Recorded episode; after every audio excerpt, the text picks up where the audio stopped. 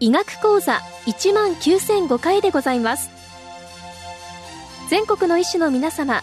毎週火曜日のこの時間は日本医師会の企画で医学講座をお送りしています。今日は胃、丸とリンパ腫の診断と治療について、長野県立信州医療センター内視鏡センター長赤松泰治さんにお話いただきます。本日は胃丸とリンパ腫の診断と治療についてお話しいたします。最初に丸とリンパ腫の概念、その後胃丸とリンパ腫の診断、治療、それから最後にまとめを話したいと思います。丸とリンパ腫のまず概念ですけども、丸とリンパ腫とはリンパ路胞のマージナルゾーンより発生する B 細胞性悪性リンパ腫で、1993年にアイ・ジャクソンらによって提唱されました。マルトとは無口座アソシエイティッドリンフォイドティシュの頭文字を取った略語です。比較的新しい疾患概念で、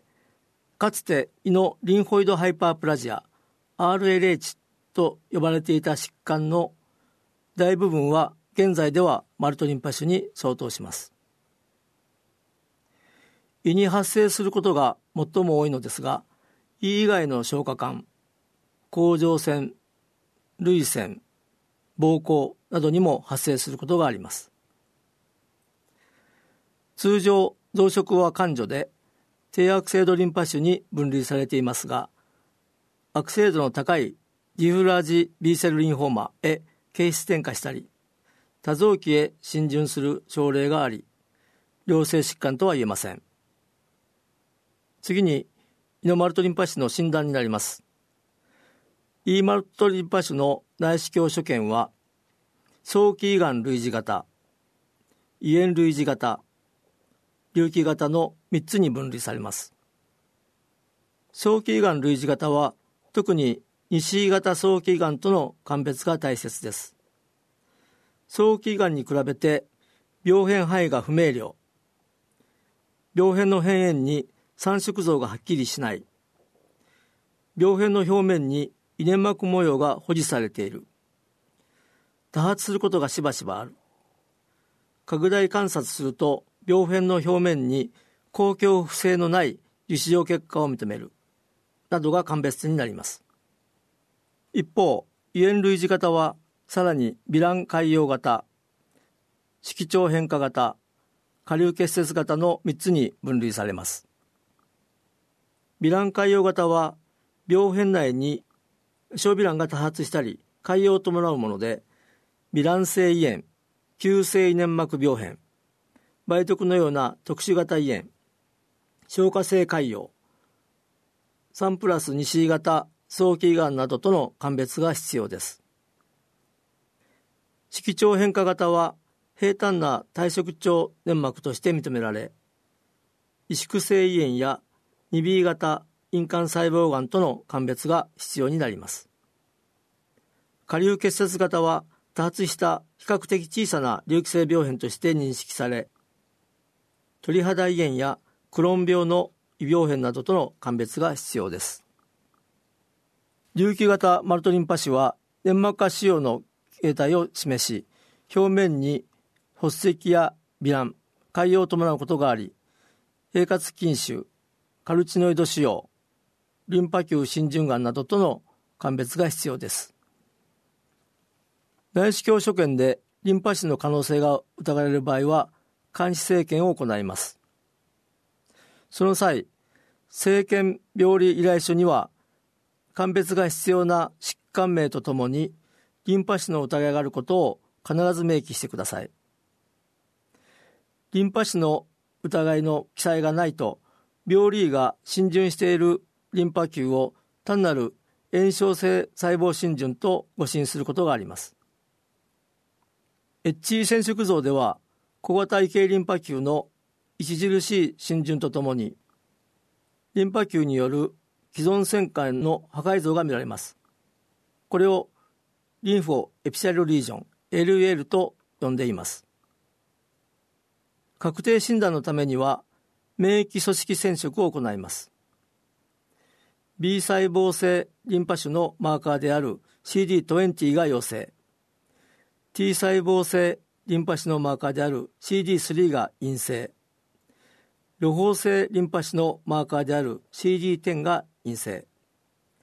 マントル細胞リンパ種のマーカーである CD5 やサイクリン D1 が陰性であればマルトリンパ種と診断しますが、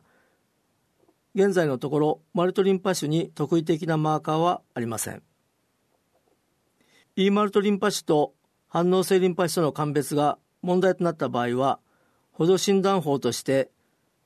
フローサイトメトリーや免疫グロブリン13の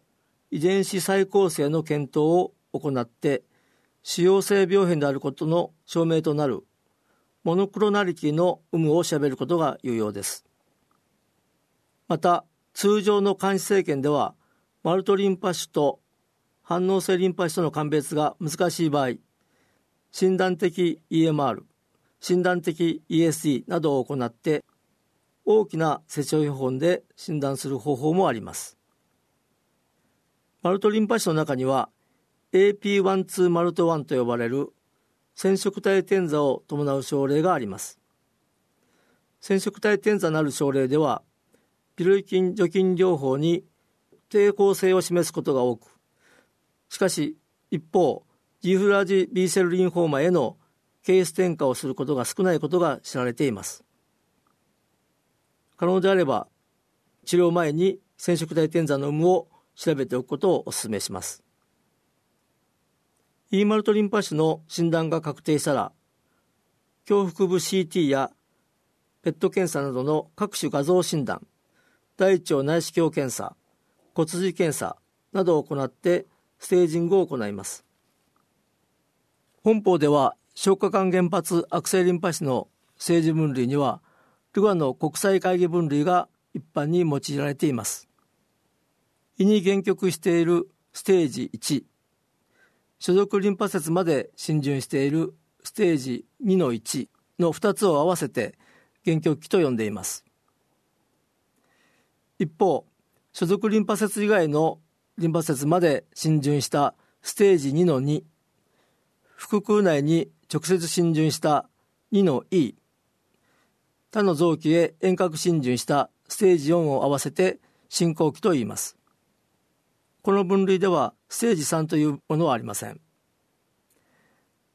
限局期と進行期では治療方針が異なりますので、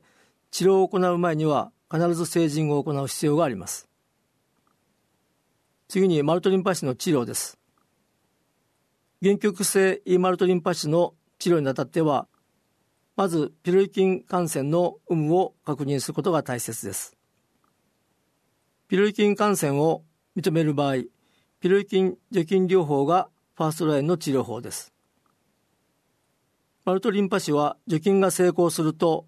70から 80% の症例が完全寛解しますが、中には寛解しない症例もあります。除菌療法の際には1回で除菌が成功するように前もって薬剤感受性試験を行って、使用する薬剤を選択したり除菌治療効果判定を正確に行う必要があります。除菌に成功したら定期的に内視鏡検査を行い、内視鏡所見と生検組織所見の2つによってマルトリンパ種の治療効果判定を行います。除菌治療後、比較的早期に寛解する症例と寛解するまでに長期間かかる症例があり、完全寛解するまでは3ヶ月ごとに内視鏡と生検を繰り返します。完全寛解すると病変のあった部位は限局性の萎縮した粘膜となり、内視鏡所見では平坦な退縮粘膜に変化し、同部位からの生検組織所見では浸潤していた異形リンパ球は消失します。完全寛解した後は半年から1年ごとに経過観察を行います。除菌治療によって完全寛解した症例の長期予後はおおむね良好です。除菌治療抵抗例と判断する時期については一定のコンセンサスはありませんが、私自身は除菌治療より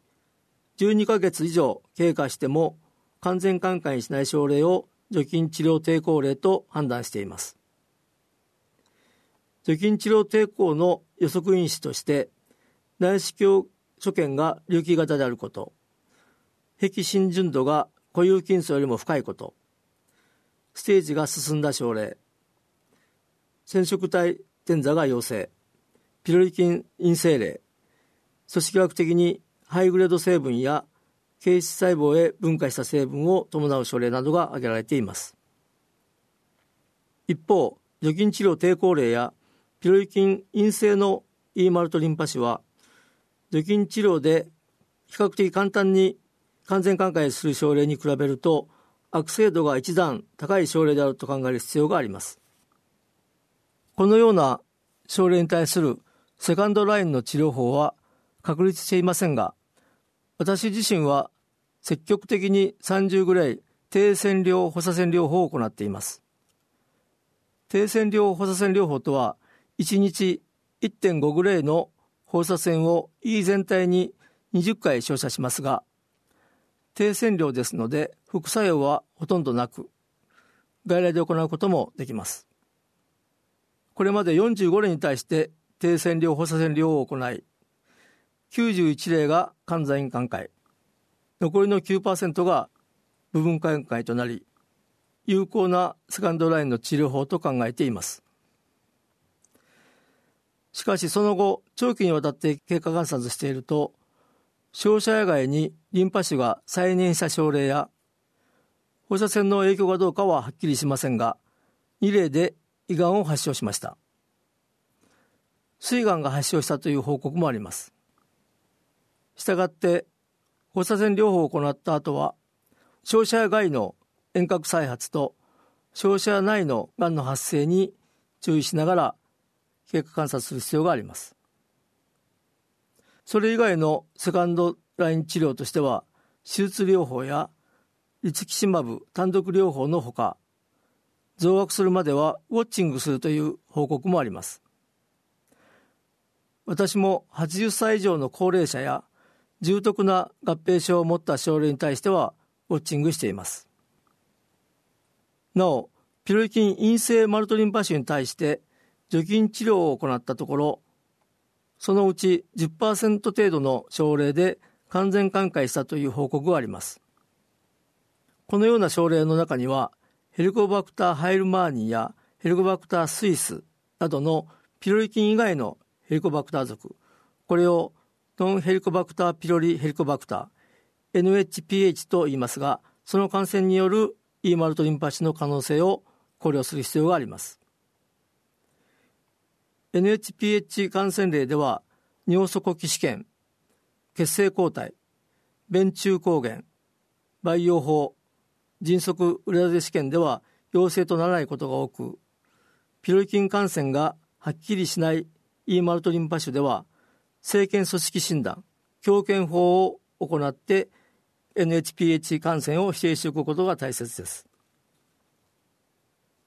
ステージの進んだ進行期の E-MALT リンパ腫やハイグレード成分を含む症例では全身化学療法を行います。また、全身化学療法に加えて放射線療法や外科切除といった局所療法を併用することもあります。全身化学療法は通常ジフラージ B セルリンフォーマと同様にリツキシマブを併用したチョップ療法が行われています。また、少量のシクロホスマイドやクロラムブシルの長期単独療法の報告がありますが、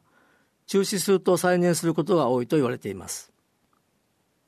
まとめです。1番、E-MALTリンパ腫の診断では、内視鏡所見をよく観察し、リンパ腫の疑いがある場合は、その旨を生検病理依頼書に明記することが大切です。2番目、マルトリンパ腫と確定診断したら、治療方針を決める上で、ステージングのほか、ピロリ菌や NHPH の感染診断を正確に行う必要があります。3番目、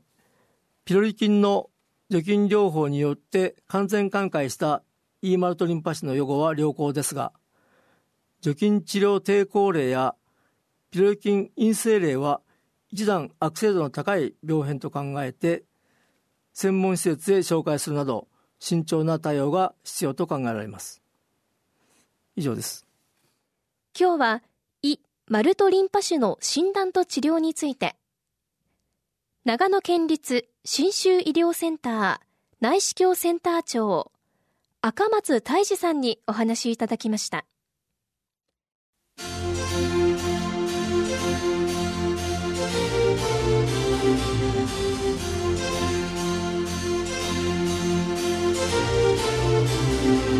それではこれで日本医師会の企画でお送りしました医学講座を終わります。